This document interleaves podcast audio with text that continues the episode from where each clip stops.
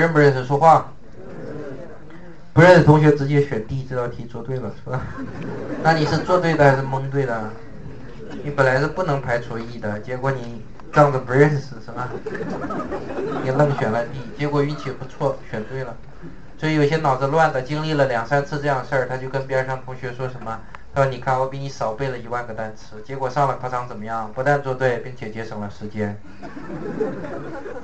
所以冒出刘德华这种笨蛋就在那儿整天叫嚣老天爱笨小孩儿，这都是笨人的一厢情愿的想法是吧？在这个世界上，毕竟就生存而言，还是聪明的比笨的容易一点。但是我们传统的格言里老有这种话是吧？广东人不是广东人，闽南人、台湾人整天讲什么天公疼憨人是吧？就说老天对笨蛋好一些，这都是幻觉是吧？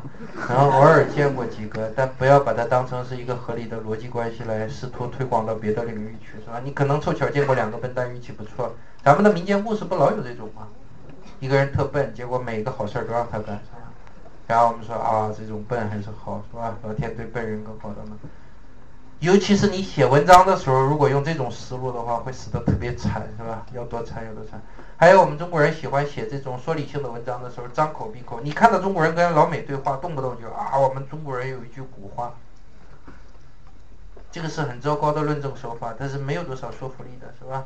我们写说理性的文章的时候，建议尽可能少用这个是吧？尤其是当那个古人说的话极为逻辑混乱的时候，你拿出来，希望大家这个